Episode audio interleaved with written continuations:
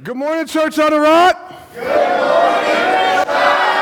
Hey, I know we do that. Well, those of you who do know, we do that because we're here to make sure that you are energized and ready from a message for a message from God.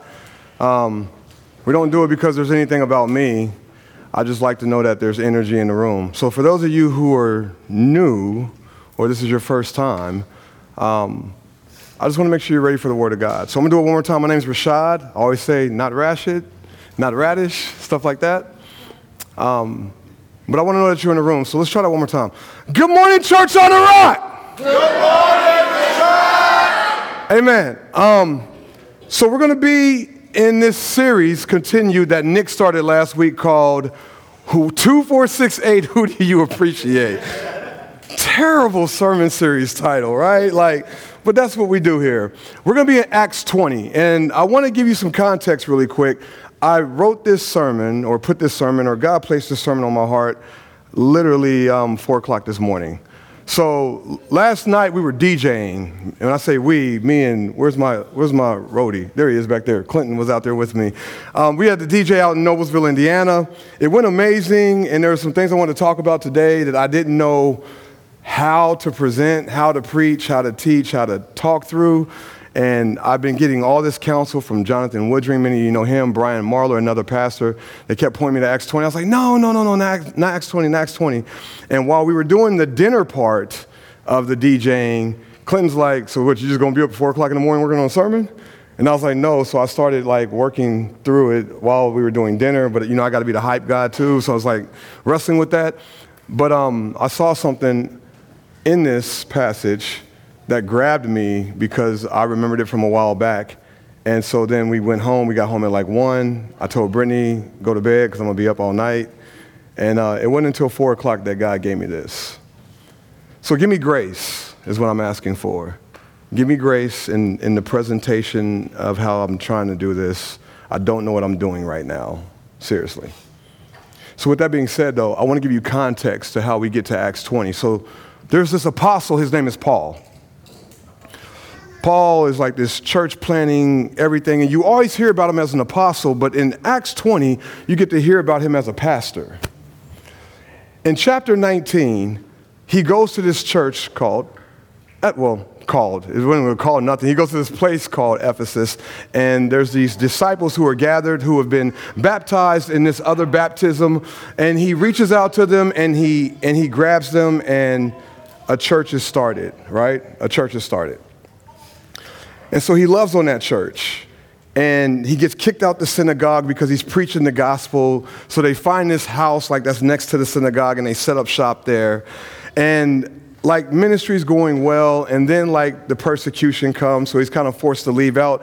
But he's there for like two and a half to like three years just doing the work of the ministry. And so before he goes to his next destination, we come to Acts 20, and Let's just go ahead and get to the first uh, part there. Let's get to the first part.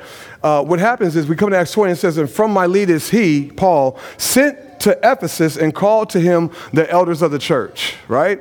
And it says, And when they asked, when they had come to him, he said to them, You yourselves know from the first day that I set foot in Asia how I was with you the whole time, serving the Lord with all humility and with tears and with trials which came upon me through the plots of the Jews. Stay right there. Stay right there. So he looks at the church.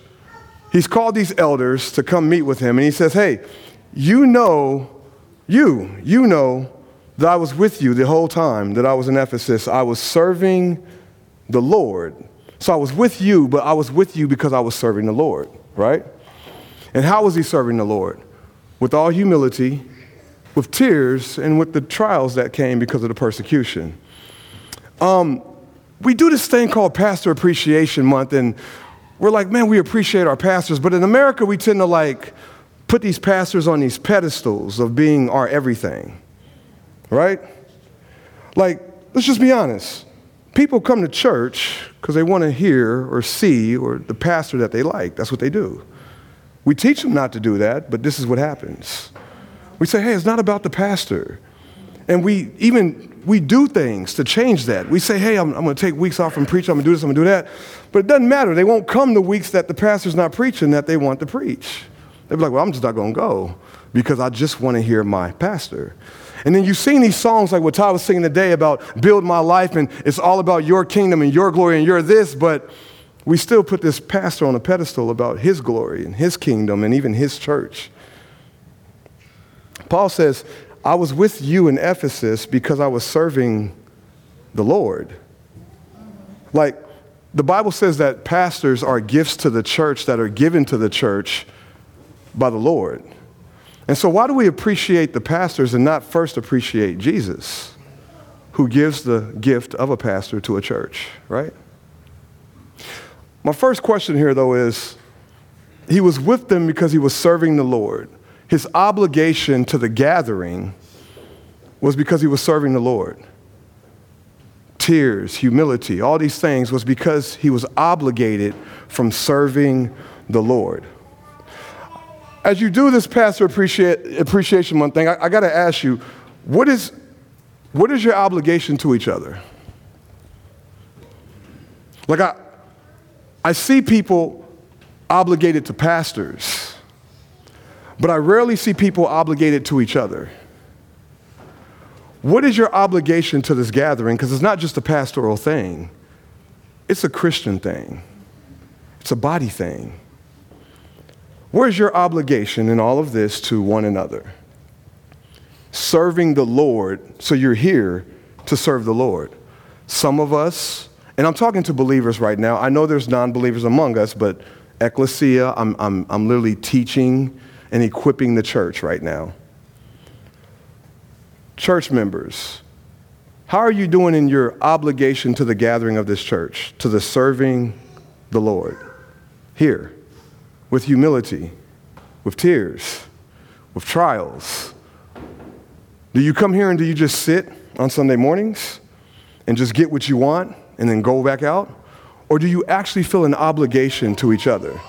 The way Paul says, I was serving the Lord, so I was with you from the day I set foot in Asia.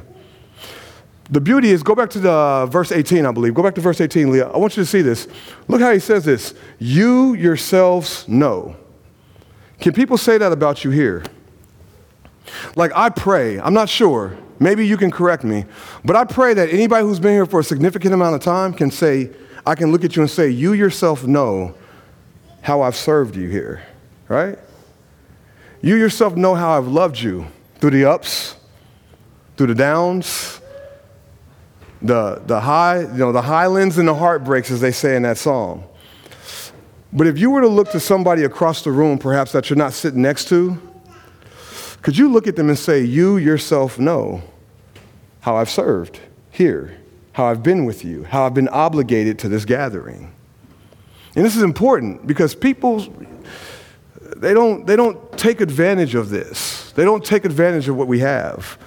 It becomes this Sunday thing, and we talk about this often, and we've been trying to push out of the Sunday method and say, you belong to each other, not to a day, not to a building, but to each other. This is biblical. You, you literally belong to each other. And so you have an obligation to this gathering. Not just the pastor, each individual person at this church who calls themselves a member has an obligation to one another. This is what we teach. Do you know what an obligation is? It's a, it's a, it's like restraints put on you, right? Like, like it's like grabbing you and like it pulls you. I'm sorry, that was really aggressive. All right. he's, trying to man up too. Like, you ain't picking me up. it, that's what it does, though. Like, do you feel that here? Do you, do you feel the grabbing of pulling you to one another here? Because that's what an obligation to a gathering is. Those tears are produced because of that obligation. That humility is produced because of that obligation. Willing to deal with those trials is produced because of that obligation. Paul says, I had an obligation to this gathering, and you know I did because you saw me. You saw what I went through. Paul, Paul was like, they wanted to kill him because his teaching led to business, local businesses that were selling idols. It led to their stuff going down because he's preaching this gospel. They're like, we don't need those idols. So they wanted to take him out. And others suffered as a result as well. And he's like, You saw this. You watched the trials I went through. You've seen the tears we've cried together, and you saw my humility because I was obligated to you. You know this. He goes on, uh, give me verse uh, 21, I believe. Is that where we're at? He goes on and he says this. He says, He was solemnly tested. Ah, go 20. It was 20. I'm sorry. He says, How I did not shrink from declaring to you anything that was profitable. Now, the scripture says in 2 Timothy 3, right? All scripture is profitable, right? All scripture is profitable what, we, what you need to understand is spiritually, we all have deficits, which means there's a lack, right? And so, preachers, what, what, what, I pray they do, and what I pray Christians do, is I want to spend time with you to find where you are spiritually lacking so that I can give you a word of God that is profitable, that puts profit to where you have deficit, right? I want to pour in profit to where there's deficits. He says, I did not shrink from declaring to you anything that was profitable. Any, eh, shrink means when we talked about the hard stuff, I didn't back off because I wanted to keep you happy. I mean, I don't know if y'all been in church on a rock, but we don't make people happy here, right? Like people walk out all the time, like, man, how could he say that knowing that there's people here who don't believe? Because I ain't shrinking. Like to shrink back is to say, I need your money. So we ain't gonna talk about that because it might take your money. Or I need to be able to take a picture where these seats look full and put it on Facebook, so I ain't gonna say nothing that's gonna make these seats not fill up. That's shrinking back. And a lot of pastors do that. But if y'all been to church on the rock, we don't do that. We tell the hard stuff, we tell the good stuff, probably not enough, but we definitely talk about the hard stuff. Amen. Never shrinking back because the hard stuff is profitable. It's never to hurt you. It's only to heal you. It's only to put something in to where you're lacking. He says, I didn't shrink back from declaring to you anything that was profitable. I was teaching you publicly. So that's like this right here. This is public teaching, right? So on hey, Facebook and, and, and anywhere else, right? But then look at this, and from house to house. And if you look at the context, they didn't have this. The teaching happened in what we would call like five non families the teaching happened when we would call like meeting at best friends or meeting at these coffee shops or when I come to your house and I'm doing your counseling when some of y'all been in your homes till like 1 a.m. working through stuff, right? This is what Paul was doing. He says also, keep going to the next verse. He says, not only was he teaching house to house, not only was he never shrinking back, but he was testifying to both Jews and Greeks. Meaning, don't care where you stand on any end of the spectrum, I'm teaching all. And you guys know how I'm about that. I don't care you're Republican, Democrat, black, white. You're pro this or pro that or whatever. But Paul taught to everybody about the repentance towards God and faith in our Lord Jesus Christ. So even that was a serving of the Lord, and it was because he had an obligation to the growing. So as a pastor, because we don't get to see Pastor Paul a lot. We get to see the Apostle Paul. As a pastor, he was obligated to the gathering, but he was obligated to the growing. I'm just not worried about you gathering and being here and we're just good together. I want to make sure you're growing because I'm serving the Lord first. I love you, but I'm serving the Lord. An obligation to the gathering and to the growing.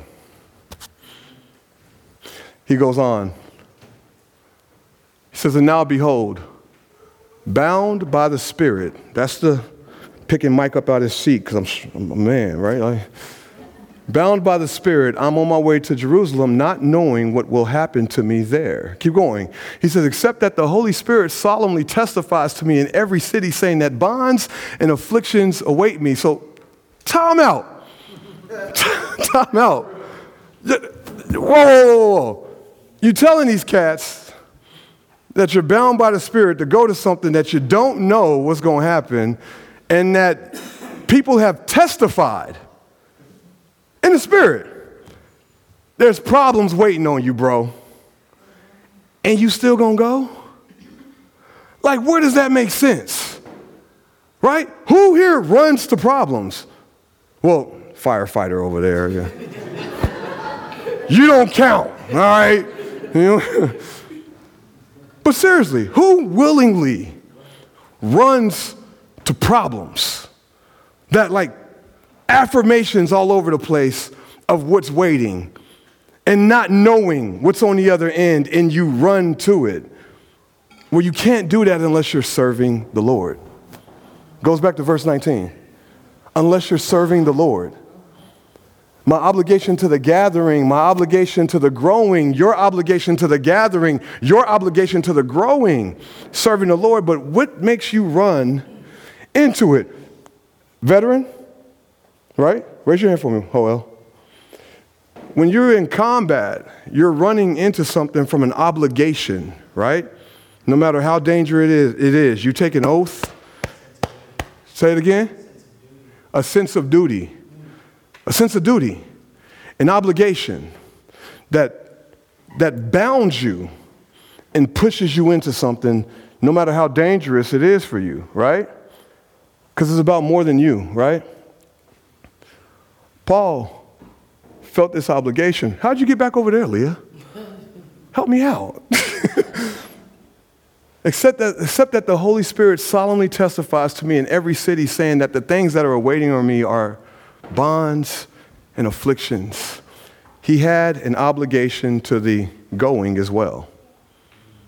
Check this out. The same thing that led him to Ephesus, serving the Lord, it's the same thing that was leading him away. You see that? The same thing that led him to being committed to the gathering and committed to the growing is the same thing that was leading him to the going.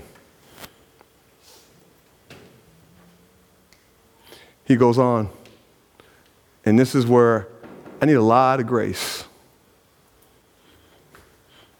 He says, But I do not consider my life of any account as dear to myself, so that I may finish my course in the ministry which I received from the Lord Jesus to testify solemnly of the gospel of grace of God. Stay there. October 27th, I was preaching, and you can go back and read the podcast. Like, it's, it's pretty neat and painful at the same time. Um, I was preaching this thing called Gospel Talk. We was in Romans, duh.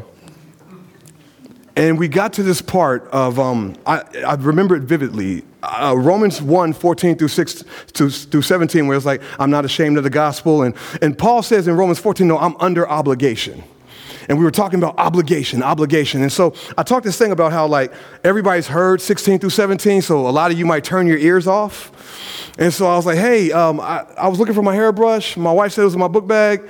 I looked, it wasn't in there, but then I dug deeper this morning and I found a hairbrush and I used that as an illustration. Never forget this. I was like, I know you've heard this before, but dig deeper. You might find your spiritual hairbrush. And everybody was like, oh, that's good. And I was like, that's corny. It's, it's super corny, but hey, it worked.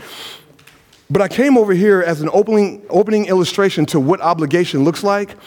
And I never forget, I went like this. And I looked up and I said, But I do not consider my life of any account dear to myself. And in that moment, nobody knew this. Nobody knew this. But I've been asked two weeks before that about if I wanted to go to India. And I, I gave my mentor, Drew Hildenbrand, every reason to not go. I said, Well, I can't afford to go to India. He said, Well, what if the church, what if your church raises, you know, raises money to send you? I said, They won't do that. Not, not against y'all, I'm just. And I said, And if, even if they did, my wife won't let me go. So he was like, All right, well, we're just going to pray about it. But do you want to go? I so I told him, I was like, Yeah, sure, I want to go. But in my mind, I'm like, There's no way I'm going to India. I went home and asked my wife, she's like, That'd be an excellent opportunity for you. I was like, You were supposed to say no because, because because I didn't want to go.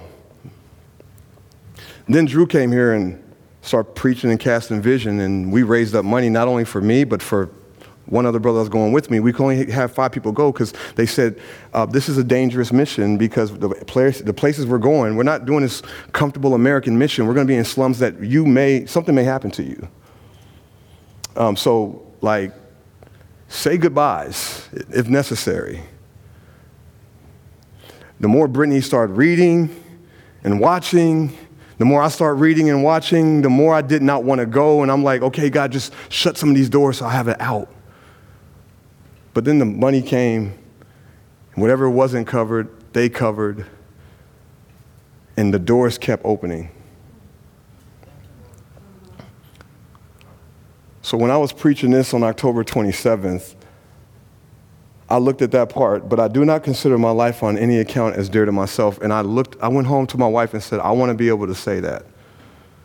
Because right now I don't want to go to India because I'm scared for my life.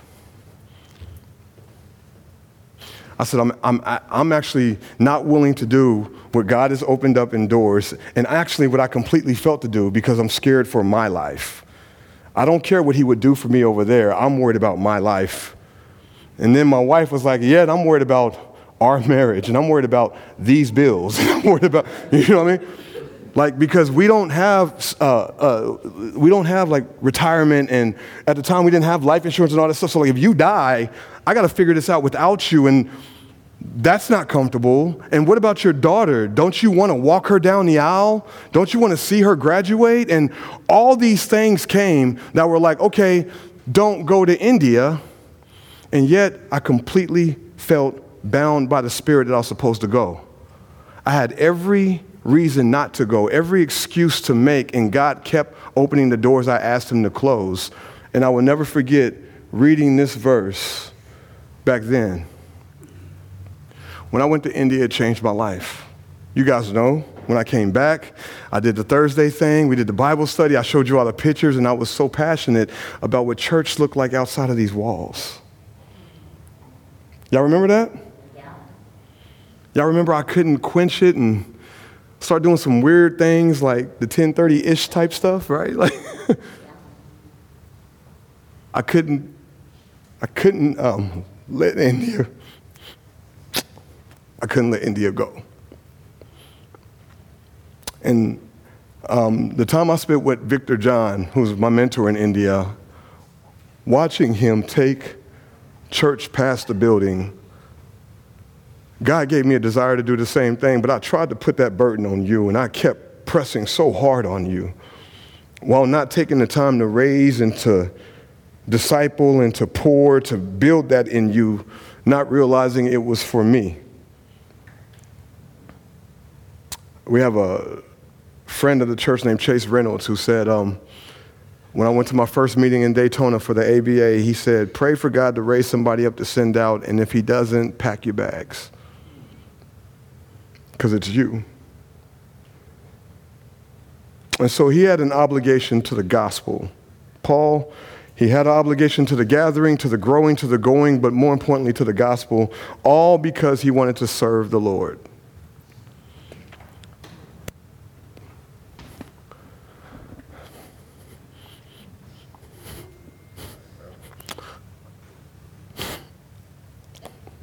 I'm trying to be the best example for you that I can be.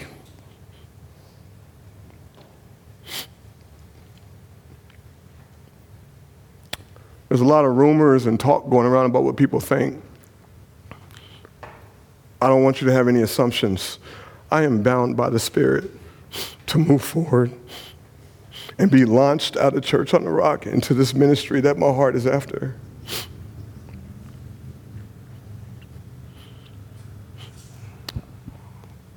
We decided two weeks ago that we were going to deal with these fears the same way we dealt with India and just and just serve the Lord. One of our fears was that you guys are here because of me. And I've told you every week that I possibly could, don't be here for me because I could die tomorrow or God could bound me to do something else. If you leave this church because of me, you are doing a disservice to the kingdom.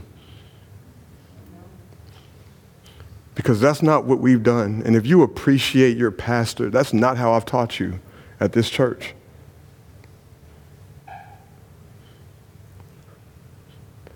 There's nothing wrong with Church on the Rock. We're not running from any problems. In fact, we're healthier than what you realize. In fact, in fact, the feelings I felt in India, where I could came, I came up with every logical and materialistic reason to stay, I got them for this too. I have every logical, materialistic reason, and everybody's telling me, bro, this vision you have is, failure written all over it. It's too big. But I'm bound, y'all. And I just want to serve the Lord. I just want to serve the Lord.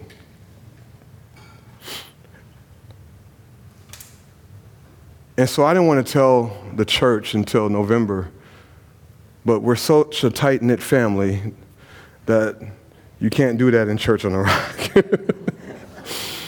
so that didn't work. So Jason and I met Friday and said, Bro, you got to do it Sunday. And I didn't have nothing prepared. So I just want to give you my heart for the next 15 to 20 minutes, if you don't mind.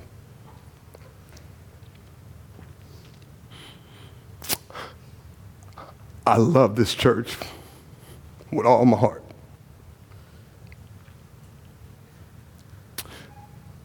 My wife and my daughter have sacrificed everything.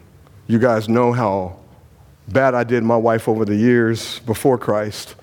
And as soon as she got a husband that was faithful to her, she had to give him up for this church. And those of you who have spent time with me, she had to sacrificially give her husband up for this church. She's fighting thoughts of feeling like it was all for nothing if we're just being launched into something else. She's battling that because she's like, there was so much given up for this church. But it was for what we have, it's for what we have in this room, it's for what's here.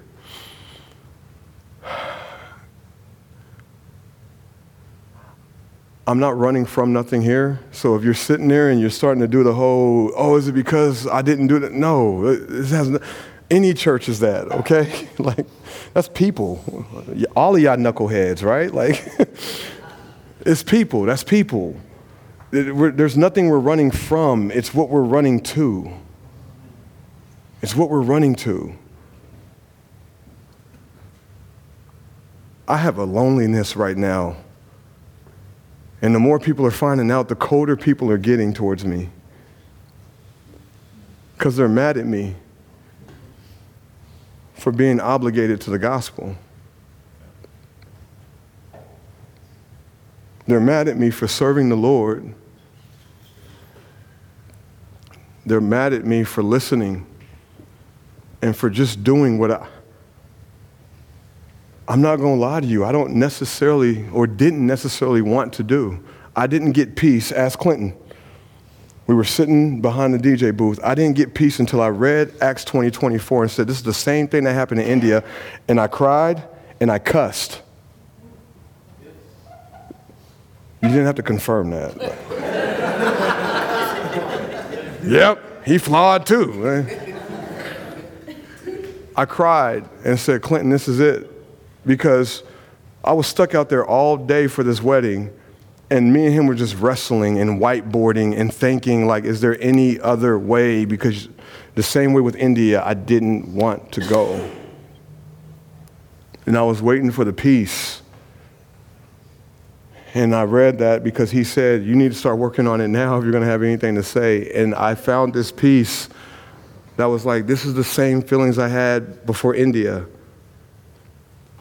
I was willing to lose my life with my wife for an obligation to the gospel. She cried. She dropped me off at Connection Point. She cried some more. I called her when I got to India. What if you don't make it home? If we would have left one week later from India, we, we wouldn't have been able to leave because they locked down for six months because of Corona. Kobe died when I was over there. Like there was so much going on, and my wife was so, what if you don't come back? And this is what we kept looking at to get through that. So I sat there last night and I was like, I, I left my wife for an obligation to the gospel that we had to come to an agreement on. And it hurt and it was painful, but she knew I was being faithful and just serving the Lord. I know people are going to be mad at me. And I know you're going to have assumptions even after I'm telling you this, but I'm asking you if you believe me, and if you believe these last five years that I've spent with you, then you know I'm not doing this because I can't deal with the hard stuff. Do you know what we've been through as a family in this church? My first week of going full time, Lewis was in the hospital fighting for his life. My first week, I was at that hospital all week long. And things just trickled after that. And my wife said, This is not what I signed up for. And she was without me for that whole week as we spent the night. Josh, you drove me. You picked me up. We had White Castles, right? That's when I found out about the White Castle waffle burger thingy or whatever. Every night, we, that's when we played. We played all kinds of board games. He, surrendering to just the obligation of the gospel in that context, in that moment. So it's not because I'm tired of Church on the Rock. It's not because of some bigger platform. I have the greatest platform I could ever have here in Hendricks County. It doesn't matter how big our church is. I'm, this, this is a big platform. It's not money. Trust me, it's not money. We're not going somewhere where we're getting paid buco bucks. Nope. And the mission that's on my heart is far greater than any walls of a church. It's trying to reproduce what I saw in India through locally owned businesses. And you guys who have seen my heart know how I've been working with Best Friends and Energy Spot and all to create these hubs of ministry from a Luke 10 standpoint. It's all biblical, and yet I'm still broken this morning talking to you. I still don't want to do it. And I still have every reason to change my mind right now and just take the easy, safe route. But I can't. Because my obligation was to the Lord first, and as a result, I served you. That same obligation that stuck me here when I didn't want to come to church on the rock is the same obligation that's pushing me into this ministry that I want to take on. I'm asking for your prayers. First, for my wife and my daughter. This is all we've known. You got to remember, we were saved, and then four years later, we were pastoring a church. So, this is all we've really known. I'm asking for prayers for this church family. You're going to have temptations to want to follow what God has given to me. That's not yours. This is what He gave to me.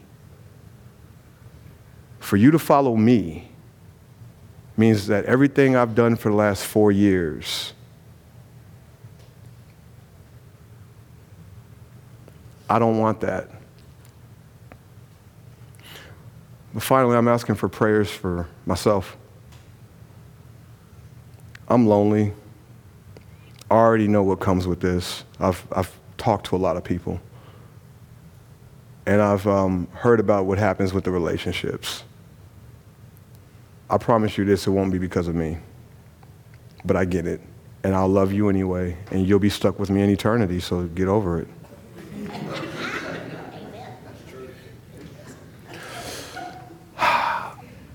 over the next couple weeks, I'm going to step away from preaching here so that you can hear other voices that are just going to reaffirm what I'm telling you.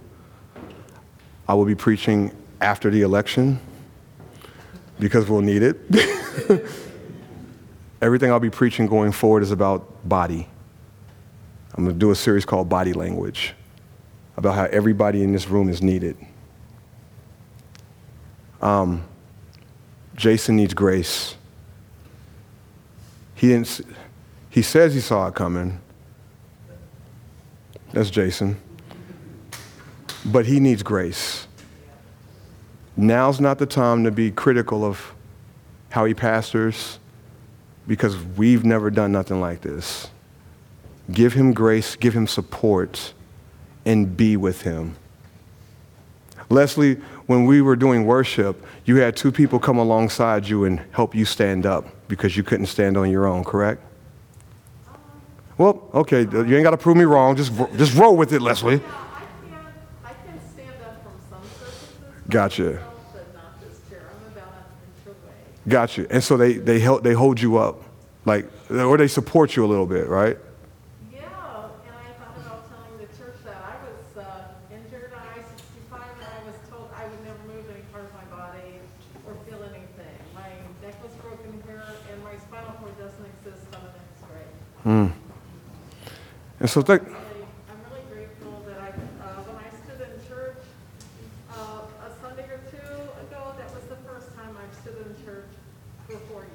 who was standing with you? I was, uh, standing with this lady right here, the Matthews family, uh, Jeff and Kathy. Okay. On the other side of me. Amen. There's a scripture in the Bible that you can have someone hold your hands up and you'll keep winning the battle. I was about to go there.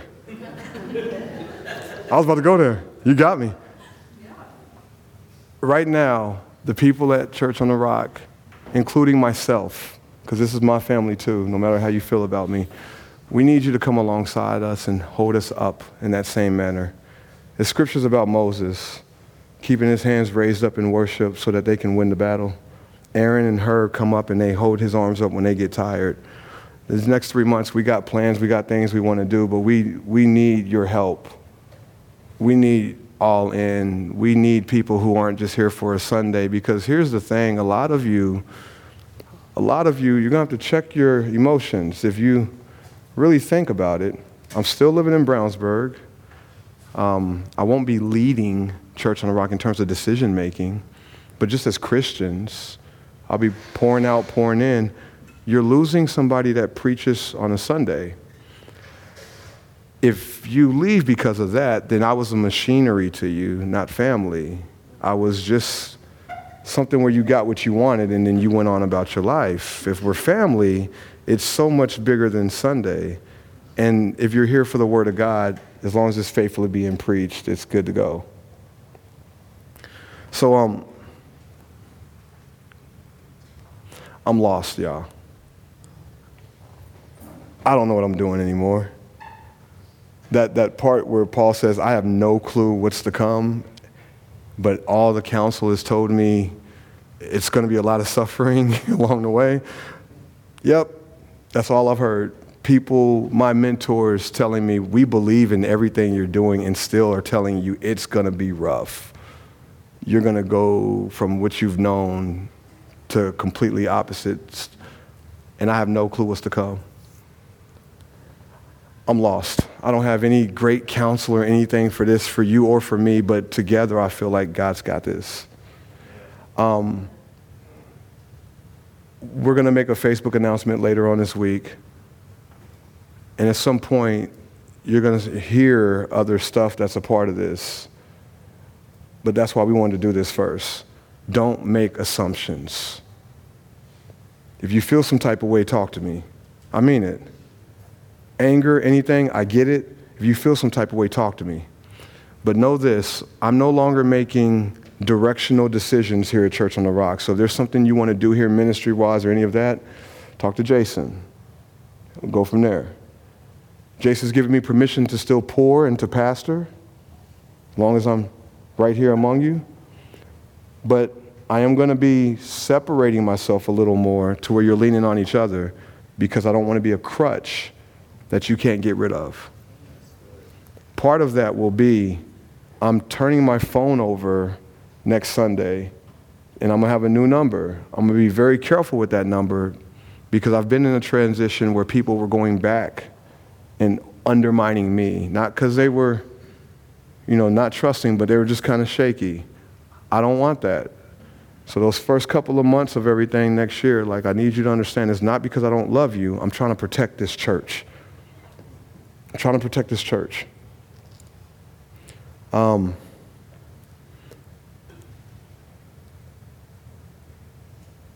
I pray that you hear the language of us being launched out of here and not leaving. Leaving is like, I'm tired of you, you're tired of me, we can't do this anymore. Launching is God's calling me to go from here into something. If you read Acts, you'll see that in Acts 13, Paul and Barnabas were launched out of the church of Antioch. They were launched out. The Holy Spirit said, pull Paul and Barnabas aside and send them out. That would have been like their top people there, but the church was so healthy that God's like, we need to put them somewhere else.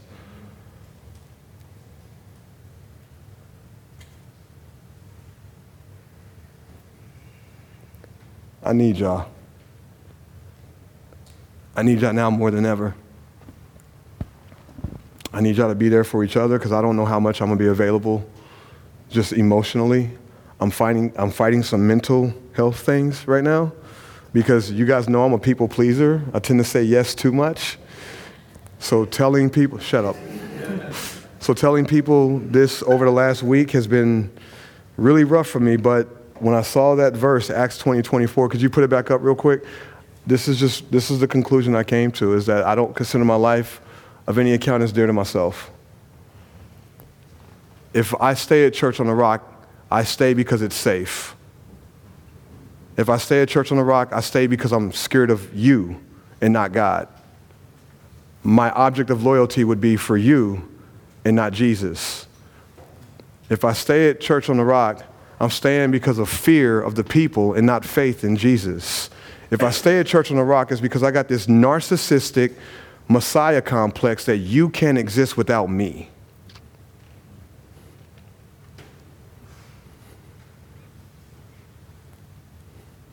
We thought through all of this, we prayed through all of this, we cried through all of this. And this is the way it has to go for us, for us. So I pray that you at some point with the grieving can celebrate. My mentor said it's going to be like having twins. One passes away and one lives. And so you want to celebrate, but you want to grieve, and you feel guilty about both. Can you imagine that? That's where we're at. We want to celebrate, but we feel guilty for celebrating. We want to grieve, but we're like, we feel guilty for that too.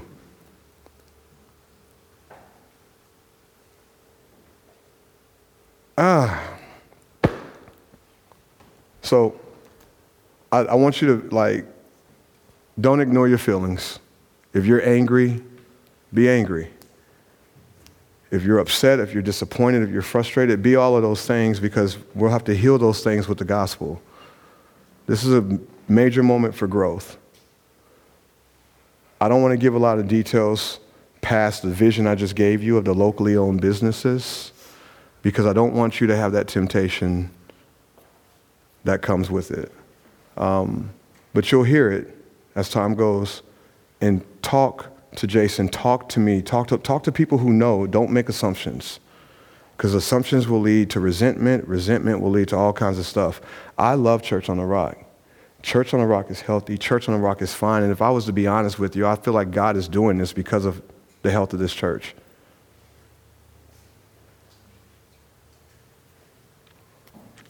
I don't have nothing else.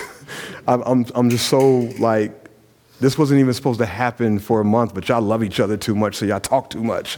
like, like I don't have nothing else. I, this is my heart, and I'm just being real.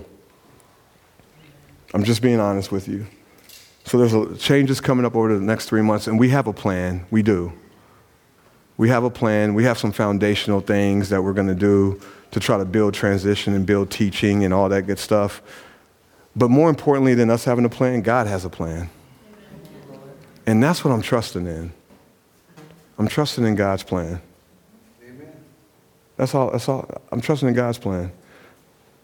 And so um, I'm asking that you do the same. I'm asking that you talk to me with your pain. Jason has allowed me to pastor through this. Use me and talk to me about what's going on, and I will show you where the gospel heals all of that.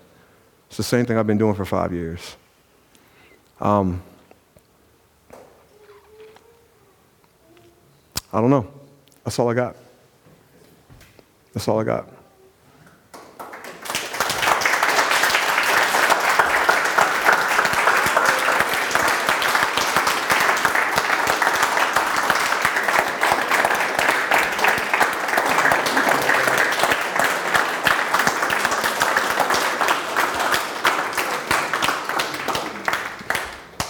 Y'all make sure y'all love on my girls.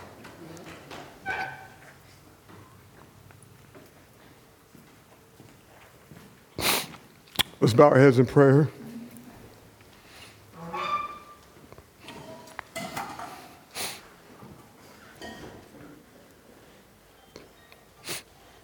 Father, I don't, I don't even know how to pray right now, but you said that the Spirit will pray for me when I can't find the words. I'm so thankful and privileged for what you've done through me here. I'm so confused on why you would lead me away, but Father, I trust you.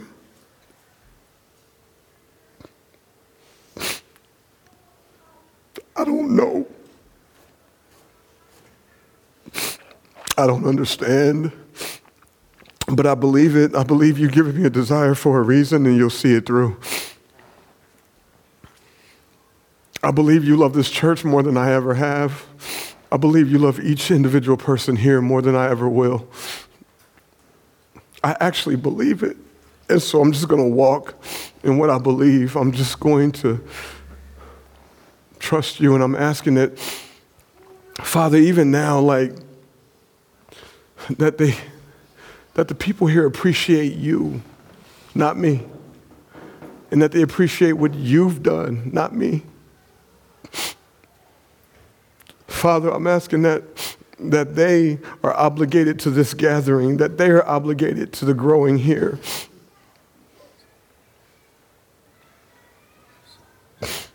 And Father, I'm, I'm begging you to help us because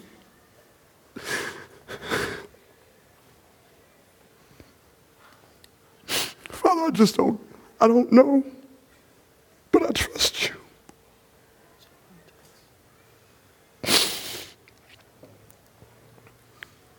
So, Father, we, we believe this is your church.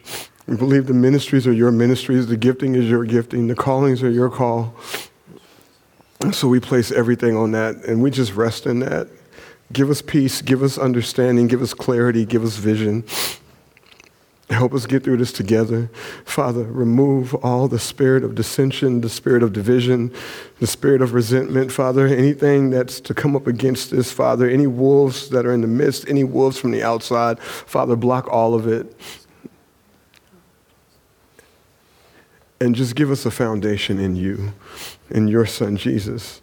And remind us that we do this because of Him and that we because of him we'll be together forever, no matter where I am on a Sunday morning, no matter where we gather.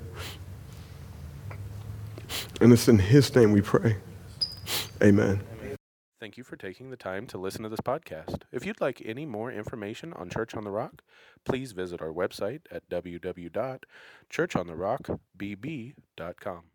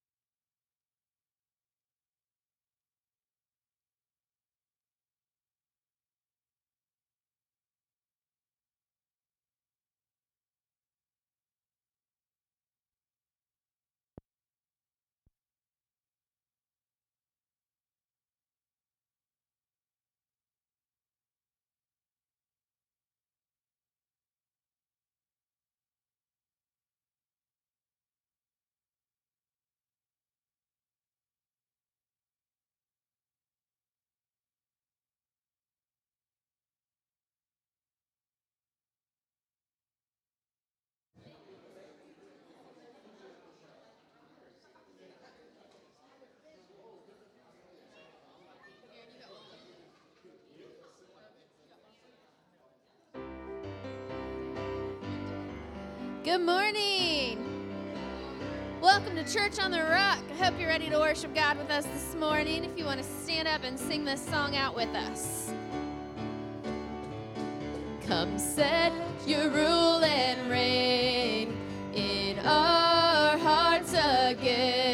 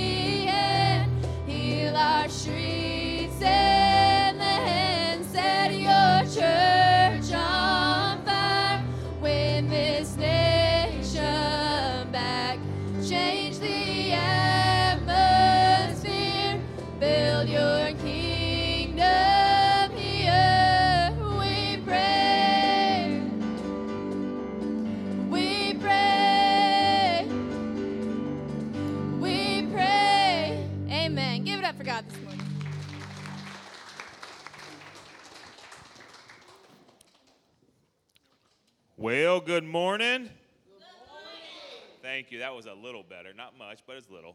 Um, we don't have a lot of announcements today for the announcement segment, but we do have a couple. So, um, the veterans lunch. I've been saying breakfast, and I learned this week that it wasn't breakfast, it's actually lunch. I won't tell you where it's being served from because some people don't know how to speak around here. But yeah, that's Denise, by the way. She was telling me, she told me the wrong name. It was crazy. But anyway, if you want to know who what she told me later, I'll tell you. But we won't tell you from up here, but she can't talk with candy in her mouth. It's a weird thing. Anyway, um, so lunch will be served. So November 6th, we need setup, which is a Friday night, clear out the chairs, do all that thing. And then on November 7th, we're going to have it from 11 to 2. So it is from a place called, um, should I say it? Okay. Uh, Tips and Thighs is where we are having uh, the food catered from. Um, tips and Thighs. So, um, Make sure you come and enjoy that. If you're a vet, please come and let us serve you. If you're a first responder, please come and let us serve you. So um, that is November 7th, 11 to 2, and then fall retreat. All right, this is for the youth group. This is from 7th to 12th grade. This is the shirt that you will get if you register. We have to be registered by November 15th and paid. Okay, so if you want to go through it, it's in Missouri. All right, so we'll be leaving here right after school on Friday, driving our four and a half hours to get there. All right, no filter is the theme. It's $65 a person, and that covers everything. All right, that covers your workbook, your shirt, your travel, your food, everything. 65 bucks. Please see me. The website, caraministries.com, it's up. You can register there already. So please register, pay, and get on the list. No one after November 15th. We got to cut it off because of the place we're staying at needs to know. So, anyway, that's really all I got. All right. So, um, anyway, if you guys could stand uh, after service, sometime in between service, go to the bathroom, whatever you need to do. There is the offering boxes over there behind Denise. Uh, it's got a lock on. If you just want to slide your offering in there, that would be great. You can also give online church app, our website, uh, and you can text whatever that number was many, many moons ago that we talked about. All right. So anyway, let's have prayer um, before the worship team comes up. Just prepare your hearts for today. All right. Um, know that God is awesome. Know that God has plans that we will never see. Um, and we don't know why he does the things he does, but he's God and we obey what he does, okay? So let's pray and then we will continue our service. Dear God, Lord, we thank you so much for this day. Lord, we, we thank you for this time that we can come into your house that many people see and call a garage. But Lord, we know you're here. And Lord, we ask that you'll continue to be with the worship team. Lord, we ask that you'll be with Rashad as he brings your message. Lord, we ask that you'll be with us that worship you through our tithes and offerings. Lord, we just we just thank you. We love you. We thank you for your awesomeness. And Lord, we just pray that if there's one here that does not know you as their Lord and Savior, Lord, that they will come to the realization that they need a Savior, and His name is Jesus. Lord, we just ask that you'll be with all of our hearts today. Lord, that you will protect them and Lord, that you'll watch over them. Lord, we love you and we thank you for your son's name. Amen.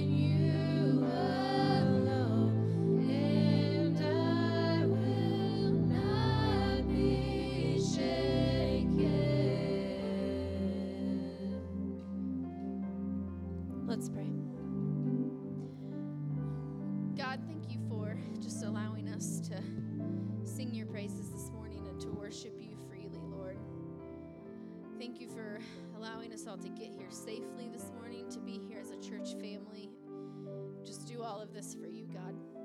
I pray that you be with Rashad as he brings this message and open our hearts to hear it. We love you, Lord. Amen. One, two, one, two. Come on, right here. Good morning, Church on the Rock. Hey, I know we do that. Well, those of you who do know, we do that because we're here to make sure that you are energized and ready from a message for a message from God. Um, we don't do it because there's anything about me. I just like to know that there's energy in the room. So, for those of you who are new, or this is your first time, um, I just want to make sure you're ready for the Word of God. So I'm going to do it one more time. My name is Rashad. I always say not Rashid, not Radish, stuff like that. Um, but I want to know that you're in the room. So let's try that one more time. Good morning, Church on the Rock. Good morning, Rashad. Amen. Um, so we're going to be in this series continued that Nick started last week called 2468 Who Do You Appreciate? Terrible sermon series title, right? Like, but that's what we do here. We're going to be in Acts 20, and I want to give you some context really quick. I wrote this sermon, or put this sermon, or God placed this sermon on my heart literally um, 4 o'clock this morning. So last night we were DJing, and I say we, me and where's my where's my roadie? There he is back there. Clinton was out there with me. Um, we had the DJ out in Noblesville, Indiana. It went amazing, and there are some things I want to talk about today that I didn't know how to present, how to preach, how to teach, how to talk through. And I've been getting all this counsel from Jonathan Woodring. Many of you know him, Brian Marler, another pastor. They kept pointing me to Acts 20. I was like, no, no, no, no, not, not Acts 20, not Acts 20. And while we were doing the dinner part of the DJing, Clinton's like, so what, you just gonna be up at four o'clock in the morning working on a sermon? And I was like, no. So I started like working through it while we were doing dinner. But you know, I got to be the hype guy too. So I was like wrestling with that. But um, I saw something in this passage that grabbed me because I remembered it from a while back. And so then we went home. We got home at like one. I told Brittany, go to bed because I'm to be up all night. And uh, it wasn't until four o'clock that God gave me this. So give me grace, is what I'm asking for. Give me grace in, in the presentation of how I'm trying to do this. I don't know what I'm doing right now, seriously. So, with that being said, though, I want to give you context to how we get to Acts 20. So, there's this apostle, his name is Paul. Paul is like this church planning everything, and you always hear about him as an apostle, but in Acts 20, you get to hear about him as a pastor. In chapter 19, he goes to this church called, uh, well, called, it wasn't called nothing. He goes to this place called Ephesus, and there's these disciples who are gathered who have been baptized in this other baptism, and he reaches out to them and he, and he grabs them, and a church is started, right? A church is started. And so he loves on that church.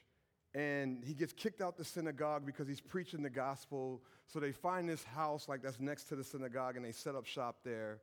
And like ministry's going well, and then like the persecution comes, so he's kind of forced to leave out. But he's there for like two and a half to like three years just doing the work of the ministry. And so before he goes to his next destination, we come to Acts 20, and let's just go ahead and get to the first uh, part there. Let's get to the first part. Uh, what happens is we come to Acts 20 and it says, And from Miletus, he, Paul, sent to Ephesus and called to him the elders of the church, right?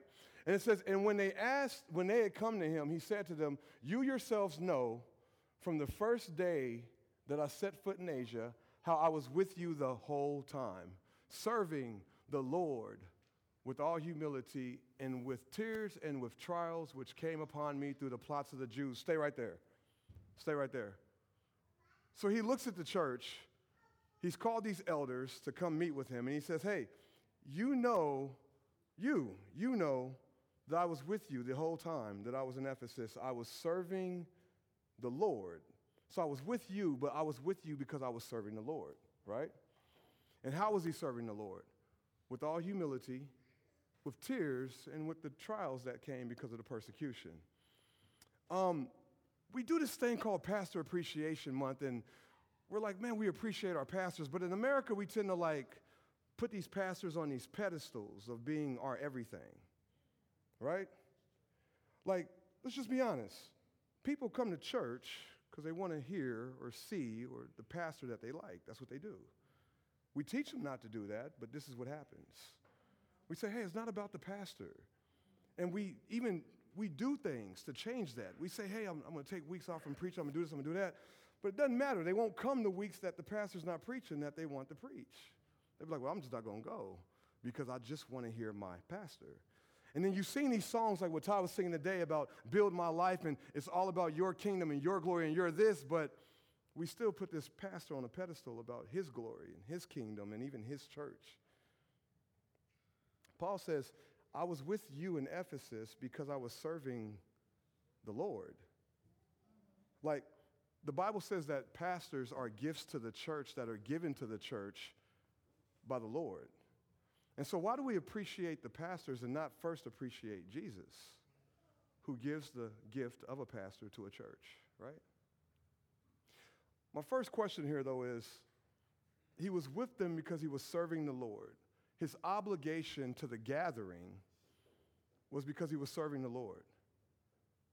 Tears, humility, all these things was because he was obligated from serving the Lord. As you do this Pastor Appreciate, Appreciation Month thing, I, I got to ask you, what is, what is your obligation to each other? Like, I, I see people obligated to pastors, but I rarely see people obligated to each other. What is your obligation to this gathering? Because it's not just a pastoral thing, it's a Christian thing, it's a body thing. Where's your obligation in all of this to one another? Serving the Lord, so you're here to serve the Lord. Some of us, and I'm talking to believers right now, I know there's non believers among us, but ecclesia, I'm, I'm, I'm literally teaching and equipping the church right now. Church members, how are you doing in your obligation to the gathering of this church, to the serving the Lord? Here with humility, with tears, with trials? Do you come here and do you just sit on Sunday mornings and just get what you want and then go back out? Or do you actually feel an obligation to each other? The way Paul says, I was serving the Lord, so I was with you from the day I set foot in Asia. The beauty is, go back to the uh, verse 18, I believe. Go back to verse 18, Leah. I want you to see this. Look how he says this. You yourselves know can people say that about you here? Like, I pray, I'm not sure, maybe you can correct me, but I pray that anybody who's been here for a significant amount of time can say, I can look at you and say, You yourself know how I've served you here, right? You yourself know how I've loved you through the ups, through the downs, the, the high, you know, the highlands and the heartbreaks, as they say in that song. But if you were to look to somebody across the room, perhaps that you're not sitting next to, could you look at them and say, You yourself know how I've served here, how I've been with you, how I've been obligated to this gathering? And this is important because people, they don't, they don't take advantage of this. They don't take advantage of what we have. It becomes this Sunday thing, and we talk about this often, and we've been trying to push out of the Sunday method and say, You belong to each other not to a day, not to a building, but to each other. This is biblical. You, you literally belong to each other. And so you have an obligation to this gathering. Not just the pastor, each individual person at this church who calls themselves a member has an obligation to one another. This is what we teach. Do you know what an obligation is? It's a, it's a, it's like restraints put on you, right? Like, like it's like grabbing you and like it pulls you. I'm sorry, that was really aggressive. All right. He's trying to man up too. Like, you ain't picking me up. it, that's what it does, though. Like, do you feel that here? Do you, do you feel the grabbing of pulling you to one another here? Because that's what an obligation to a gathering is. Those tears are produced because of that obligation. That humility is produced because of that obligation. Willing to deal with those trials is produced because of that obligation. Paul says, I had an obligation to this gathering, and you know I did because you saw me. You saw what I went through. Paul, Paul was like, they wanted to kill him because his teaching led to business, local businesses that were selling idols.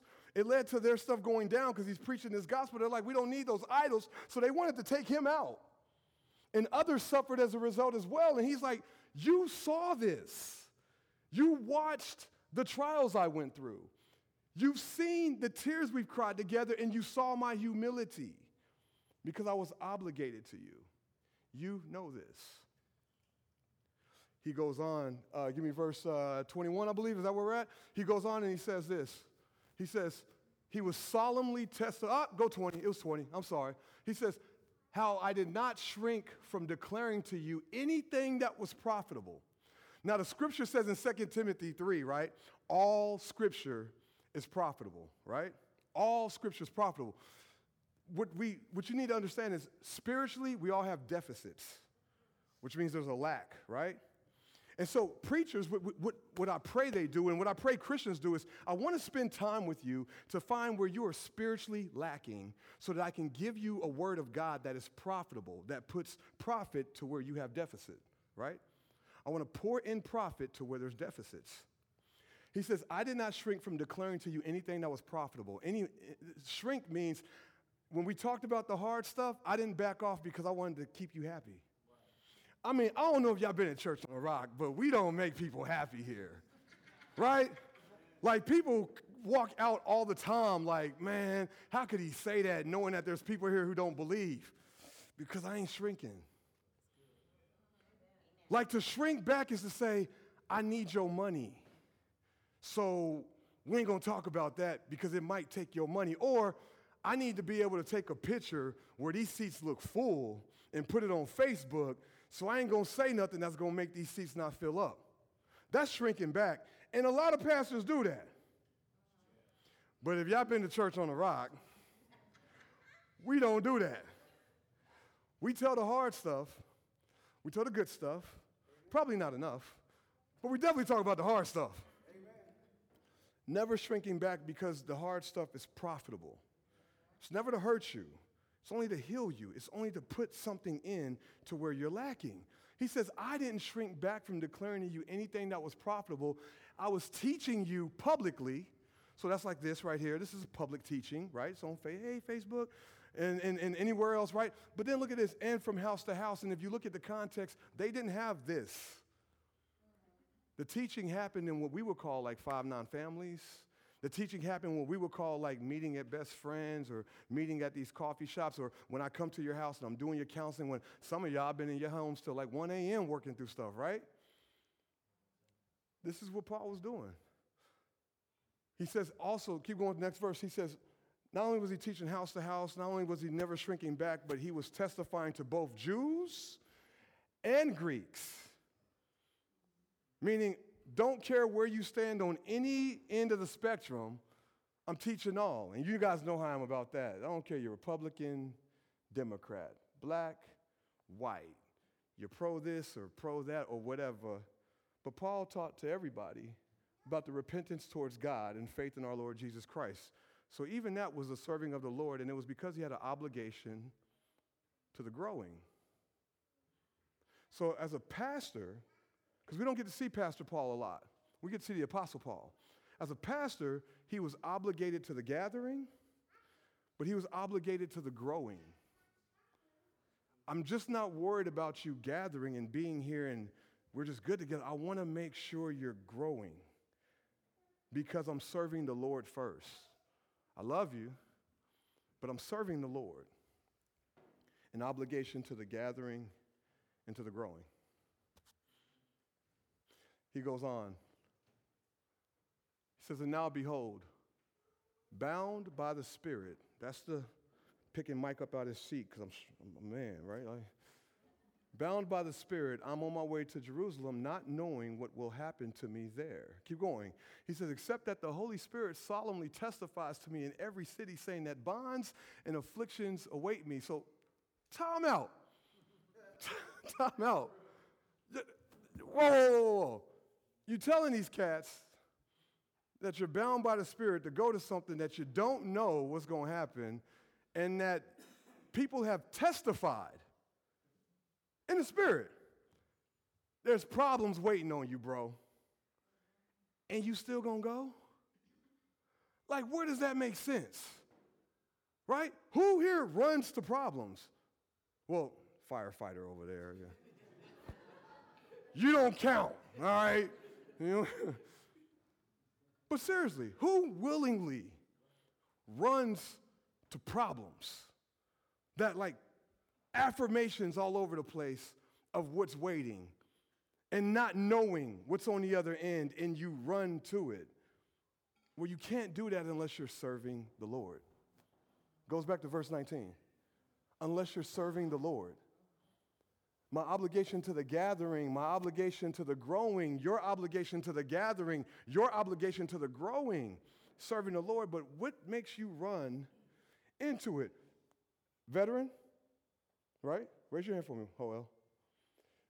When you're in combat, you're running into something from an obligation, right? No matter how dangerous it is, it is. You take an oath. Say it again.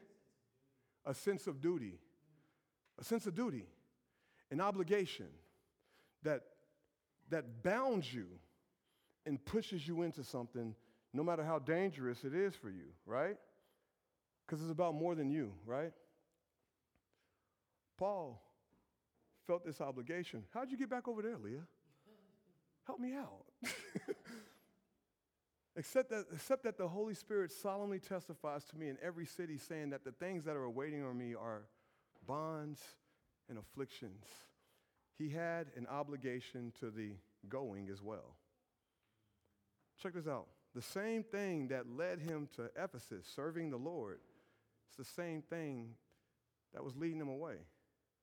You see that? The same thing that led him to being committed to the gathering and committed to the growing is the same thing that was leading him to the going. He goes on, and this is where I need a lot of grace. He says, But I do not consider my life of any account as dear to myself so that I may finish my course in the ministry which I received from the Lord Jesus to testify solemnly of the gospel of grace of God. Stay there. October 27th, I was preaching, and you can go back and read the podcast. Like, it's, it's pretty neat and painful at the same time. Um, I was preaching this thing called Gospel Talk. We was in Romans, duh. And we got to this part of, um, I, I remember it vividly. Uh, Romans 1, 14 through 6 to, through 17, where it's like, I'm not ashamed of the gospel. And, and Paul says in Romans 14, no, I'm under obligation. And we were talking about obligation, obligation. And so I talked this thing about how, like, everybody's heard 16 through 17, so a lot of you might turn your ears off. And so I was like, hey, um, I, I was looking for my hairbrush. My wife said it was in my book bag. I looked, it wasn't in there, but then I dug deeper this morning and I found a hairbrush and I used it as an illustration. Never forget this. I was like, I know you've heard this before, but dig deeper. You might find your spiritual hairbrush. And everybody's like, oh, that's good. And I was like, that's corny. It's, it's super corny, but hey, it worked. But I came over here as an opening, opening illustration to what obligation looks like. And I never forget, I went like this. And I looked up and I said, But I do not consider my life of any account dear to myself. And in that moment, nobody knew this. Nobody knew this. But I've been asked two weeks before that about if I wanted to go to India. And I, I gave my mentor, Drew Hildenbrand, every reason to not go. I said, Well, I can't afford to go to India. He said, Well, what if the church, what if your church raises, you know, raises money to send you? I said, They won't do that. Not, not against y'all, I'm just. And I said, And if, even if they did, my wife won't let me go. So he was like, all right, well, we're just going to pray about it. But do you want to go? So I told him, I was like, yeah, sure, I want to go. But in my mind, I'm like, there's no way I'm going to India.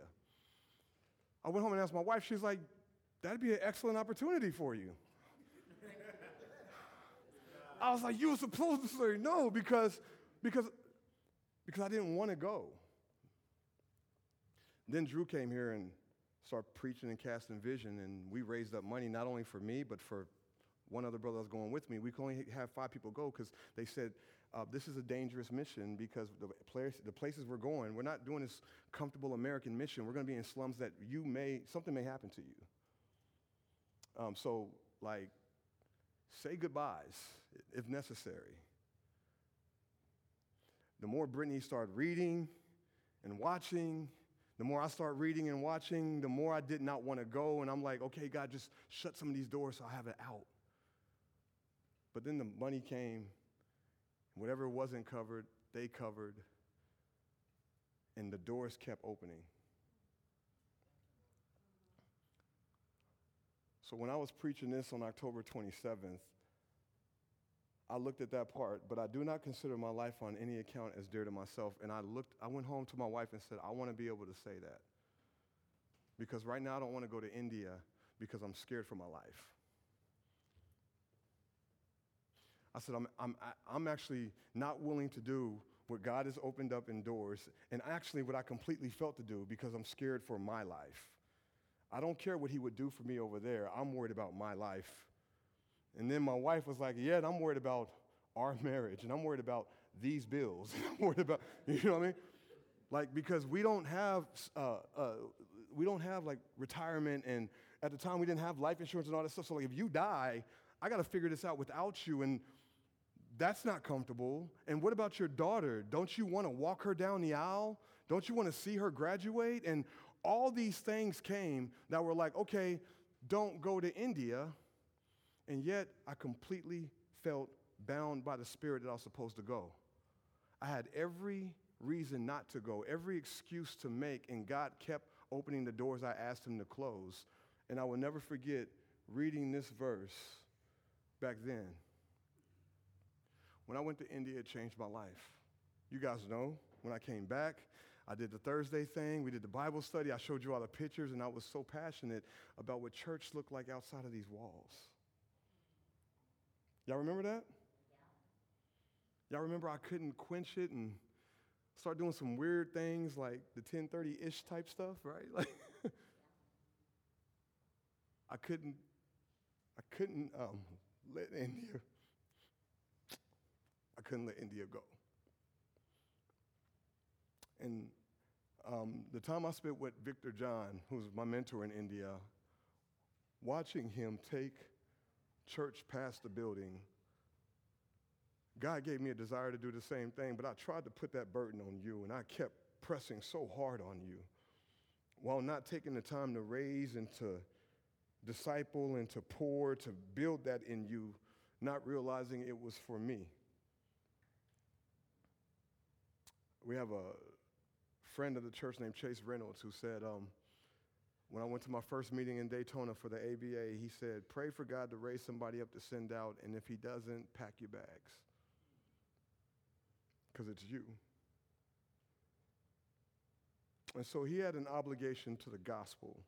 Paul, he had an obligation to the gathering, to the growing, to the going, but more importantly, to the gospel, all because he wanted to serve the Lord.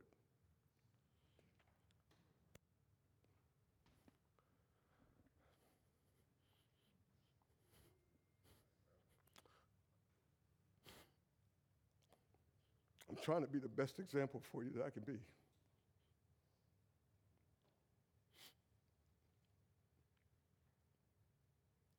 There's a lot of rumors and talk going around about what people think. I don't want you to have any assumptions. I am bound by the Spirit to move forward and be launched out of Church on the Rock into this ministry that my heart is after.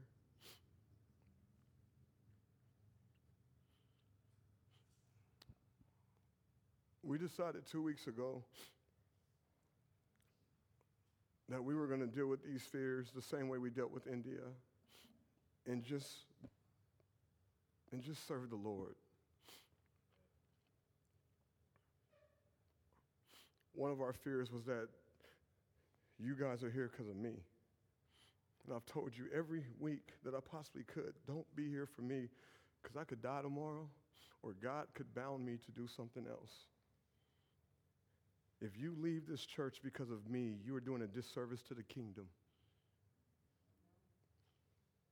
Because that's not what we've done. And if you appreciate your pastor, that's not how I've taught you at this church.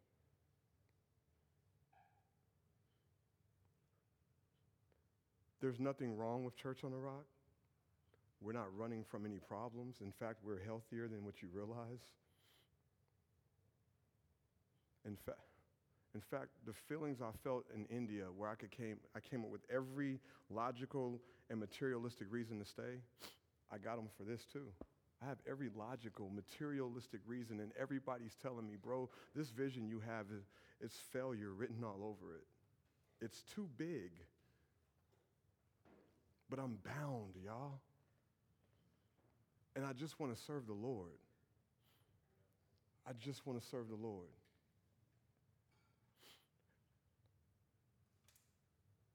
And so I didn't want to tell the church until November, but we're such a tight knit family that you can't do that in church on the rock. so that didn't work. So Jason and I met Friday and said, Bro, you got to do it Sunday. And I didn't have nothing prepared. So I just want to give you my heart for the next 15 to 20 minutes, if you don't mind.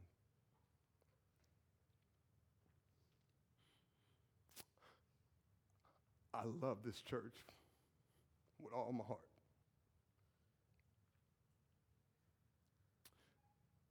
My wife and my daughter have sacrificed everything. You guys know how bad I did my wife over the years before Christ.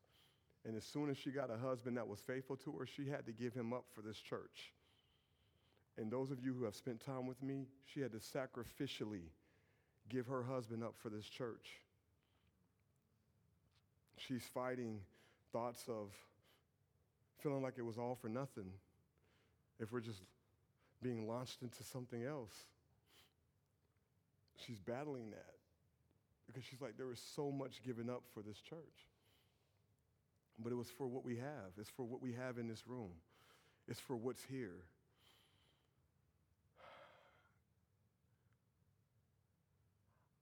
I'm not running from nothing here. So if you're sitting there and you're starting to do the whole, oh, is it because I didn't do that? No, it has no, any church is that, okay? like, that's people. All of y'all knuckleheads, right? Like, it's people. That's people. It, there's nothing we're running from. It's what we're running to. It's what we're running to. I have a loneliness right now and the more people are finding out, the colder people are getting towards me. Because they're mad at me for being obligated to the gospel. They're mad at me for serving the Lord. They're mad at me for listening and for just doing what I, I'm not going to lie to you. I don't necessarily or didn't necessarily want to do. I didn't get peace. Ask Clinton. We were sitting behind the DJ booth. I didn't get peace until I read Acts 20, 24 and said, This is the same thing that happened in India. And I cried and I cussed. You didn't have to confirm that. yep, he flawed too. I cried and said, Clinton, this is it because I was stuck out there all day for this wedding, and me and him were just wrestling and whiteboarding and thinking, like, is there any other way? Because the same way with India, I didn't want to go. And I was waiting for the peace. And I read that because he said, You need to start working on it now if you're going to have anything to say. And I found this piece that was like, This is the same feelings I had before India. I was willing to lose my life with my wife for an obligation to the gospel. She cried. She dropped me off at Connection Point. She cried some more. I called her when I got to India. What if you don't make it home? If we would have left one week later from India, we, we wouldn't have been able to leave because they locked down for six months because of Corona. Kobe died when I was over there. Like there was so much going on, and my wife was so, what if you don't come back? And This is what we kept looking at to get through that. So I sat there last night and I was like, I, I left my wife for an obligation to the gospel that we had to come to an agreement on. And it hurt and it was painful, but she knew I was being faithful and just serving the Lord. I know people are going to be mad at me. And I know you're going to have assumptions even after I'm telling you this, but I'm asking you if you believe me, and if you believe these last five years that I've spent with you, then you know I'm not doing this because I can't deal with the hard stuff. Do you know what we've been through as a family in this church? My first week of going full time, Lewis was in the hospital fighting for his life. My first week, I was at that hospital all week long. And things just trickled after that. And my wife said, This is not what I signed up for. And she was without me for that whole week as we spent the night. Josh, you drove me. You picked me up. We had White Castles, right? That's when I found out about the White Castle waffle burger thingy or whatever. Every night, we, that's when we played. We played all kinds of board games. He, surrendering to just the obligation of the gospel in that context, in that moment. So it's not because I'm tired of Church on the Rock. Not because of some bigger platform. I have the greatest platform I could ever have here in Hendricks County. Doesn't matter how big our church is. I'm, this, this is a big platform. It's not money. Trust me, it's not money. We're not going somewhere where we're getting paid buco bucks. Nope. And the mission that's on my heart is far greater than any walls of a church. It's trying to reproduce what I saw in India through locally owned businesses. And you guys who have seen my heart know how I've been working with Best Friends and Energy Spot and all to create these hubs of ministry from a Luke 10 standpoint. It's all biblical, and yet I'm still broken this morning talking to you. I still don't want to do it. And I still have every reason to change my mind right now and just take the easy, safe route. But I can't. Because my obligation was to the Lord first, and as a result, I served you. That same obligation that stuck me here when I didn't want to come to church on the rock is the same obligation that's pushing me into this ministry that I want to take on. I'm asking for your prayers. First, for my wife and my daughter. This is all we've known. You got to remember, we were saved, and then four years later, we were pastoring a church. So, this is all we've really known. I'm asking for prayers for this church family. You're going to have temptations to want to follow what God has given to me. That's not yours. This is what He gave to me. For you to follow me means that everything I've done for the last four years,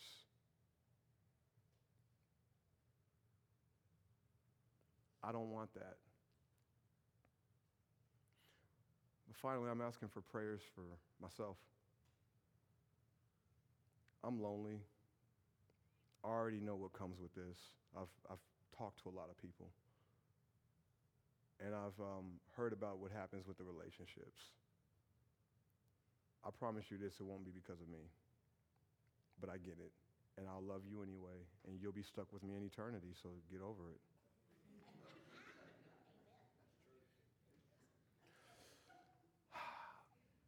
Over the next couple weeks, I'm going to step away from preaching here so that you can hear other voices that are just going to reaffirm what I'm telling you. I will be preaching after the election because we'll need it. Everything I'll be preaching going forward is about body.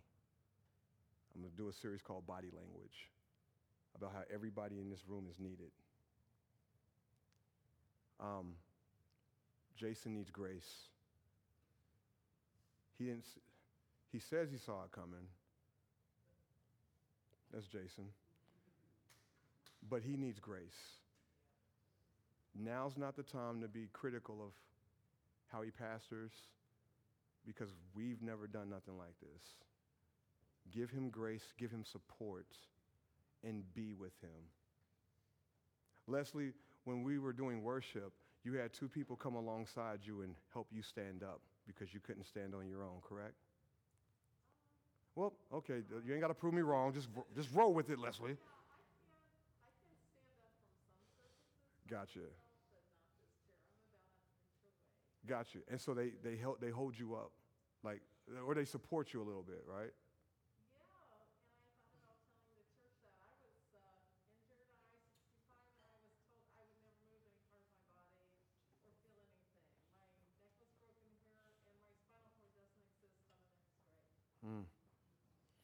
And so think, Really, I'm really grateful that I, uh, when I stood in church uh, a Sunday or two ago, that was the first time I've stood in church for four years. Who was standing with you? I was uh, standing with this lady right here, the Matthews family, uh, Jeff and Kathy. Okay. Side of me. Amen. There's a scripture in the Bible that you can have someone hold your hands up and you'll keep winning the battle.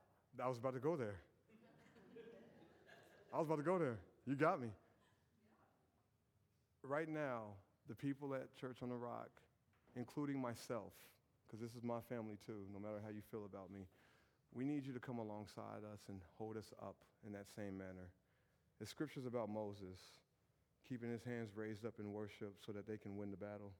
Aaron and Hur come up and they hold his arms up when they get tired. These next three months, we got plans, we got things we want to do, but we, we need your help. We need all in. We need people who aren't just here for a Sunday because here's the thing a lot of you, a lot of you, you're going to have to check your emotions if you really think about it. I'm still living in Brownsburg. Um, I won't be leading Church on the Rock in terms of decision making, but just as Christians, I'll be pouring out, pouring in. You're losing somebody that preaches on a Sunday. If you leave because of that, then I was a machinery to you, not family. I was just something where you got what you wanted and then you went on about your life. If we're family, it's so much bigger than Sunday. And if you're here for the Word of God, as long as it's faithfully being preached, it's good to go. So, um, I'm lost, y'all. I don't know what I'm doing anymore. That, that part where Paul says, I have no clue what's to come, but all the counsel has told me it's going to be a lot of suffering along the way. Yep, that's all I've heard. People, my mentors telling me, we believe in everything you're doing, and still are telling you it's going to be rough. You're going to go from what you've known to completely opposites, and I have no clue what's to come. I'm lost. I don't have any great counsel or anything for this for you or for me, but together I feel like God's got this. Um, we're going to make a Facebook announcement later on this week. And at some point, you're going to hear other stuff that's a part of this. But that's why we wanted to do this first. Don't make assumptions. If you feel some type of way, talk to me. I mean it. Anger, anything, I get it. If you feel some type of way, talk to me. But know this I'm no longer making directional decisions here at Church on the Rock. So if there's something you want to do here ministry wise or any of that, talk to Jason. We'll go from there. Jason's given me permission to still pour and to pastor, as long as I'm right here among you. But I am going to be separating myself a little more to where you're leaning on each other because I don't want to be a crutch that you can't get rid of. Part of that will be I'm turning my phone over next Sunday and I'm to have a new number. I'm to be very careful with that number because I've been in a transition where people were going back and undermining me, not because they were, you know, not trusting, but they were just kind of shaky. I don't want that. So those first couple of months of everything next year, like I need you to understand, it's not because I don't love you. I'm trying to protect this church. I'm trying to protect this church. Um,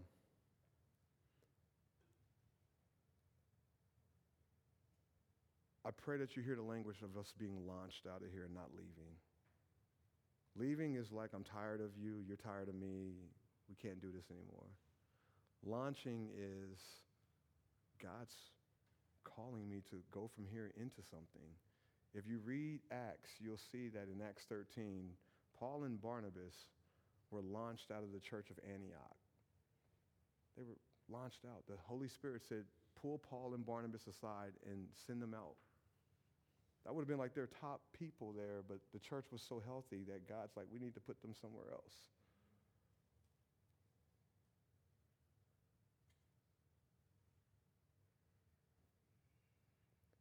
I need y'all. I need y'all now more than ever. I need y'all to be there for each other because I don't know how much I'm going to be available just emotionally. I'm fighting, I'm fighting some mental health things right now because you guys know I'm a people pleaser. I tend to say yes too much. So telling people, shut up. So telling people this over the last week has been really rough for me, but when I saw that verse, Acts 20, 24, could you put it back up real quick? This is just, this is the conclusion I came to, is that I don't consider my life of any account as dear to myself. If I stay at church on the rock, I stay because it's safe. If I stay at church on the rock, I stay because I'm scared of you and not God. My object of loyalty would be for you and not Jesus. If I stay at church on the rock, I'm staying because of fear of the people and not faith in Jesus. If I stay at church on the rock, it's because I got this narcissistic Messiah complex that you can't exist without me.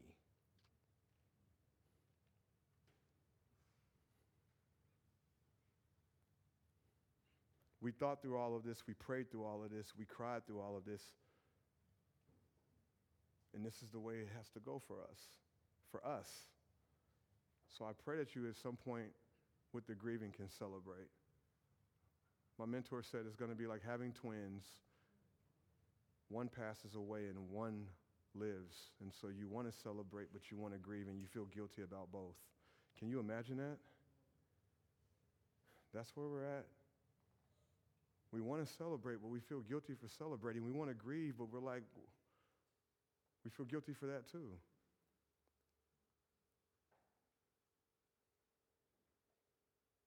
Ah.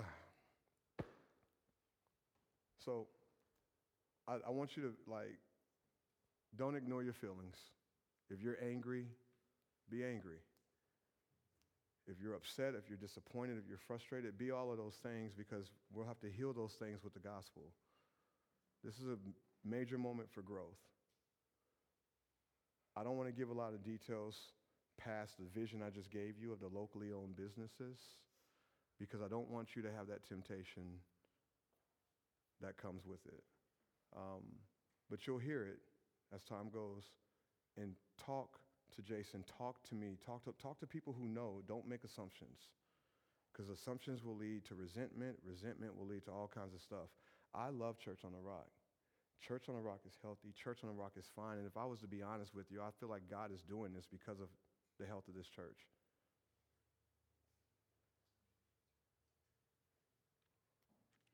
I don't have nothing else. I'm, I'm, I'm just so like, this wasn't even supposed to happen for a month, but y'all love each other too much, so y'all talk too much. like, like I don't have nothing else. I, this is my heart, and I'm just being real. I'm just being honest with you. So there's a, changes coming up over the next three months, and we have a plan. We do.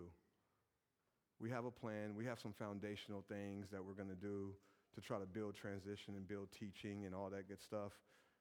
But more importantly than us having a plan, God has a plan. And that's what I'm trusting in. I'm trusting in God's plan. That's all, that's all. I'm trusting in God's plan. And so um, I'm asking that you do the same. I'm asking that you talk to me with your pain. Jason has allowed me to pastor through this. Use me and talk to me about what's going on, and I will show you where the gospel heals all of that. It's the same thing I've been doing for five years. Um, I don't know. That's all I got. That's all I got.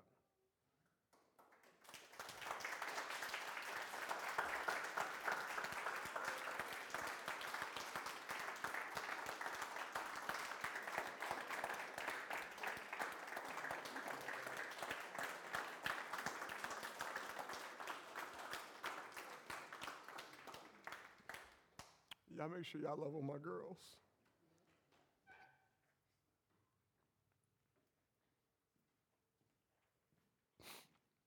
Bow our heads in prayer.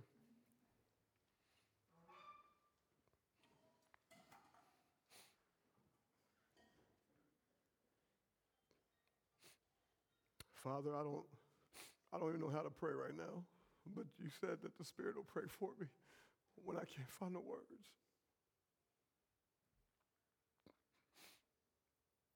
I'm so thankful and privileged for what you've done through me here. I'm so confused on why you would lead me away, but Father, I trust you.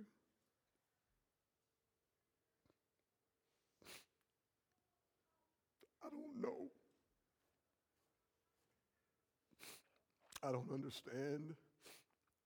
But I believe it. I believe you've given me a desire for a reason and you'll see it through. I believe you love this church more than I ever have. I believe you love each individual person here more than I ever will. I actually believe it. And so I'm just going to walk in what I believe. I'm just going to trust you. And I'm asking that, Father, even now, like, that they that the people here appreciate you, not me. And that they appreciate what you've done, not me. Father, I'm asking that, that they are obligated to this gathering, that they are obligated to the growing here.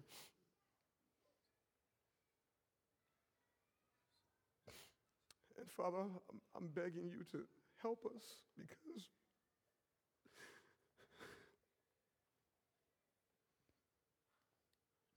Father, I just don't, I don't know, but I trust you.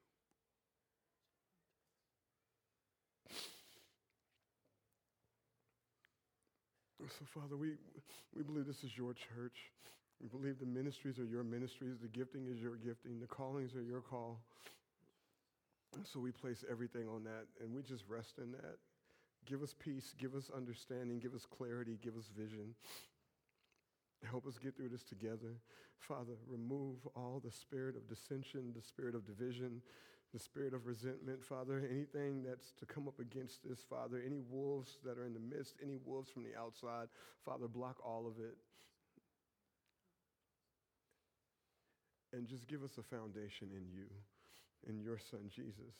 And remind us that we do this because of Him and that we because of him, we'll be together forever, no matter where I am on a Sunday morning, no matter where we gather. And it's in his name we pray. Amen.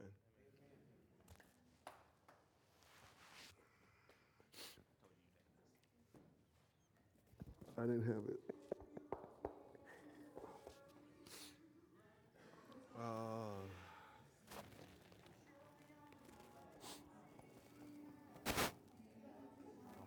Uh, yeah.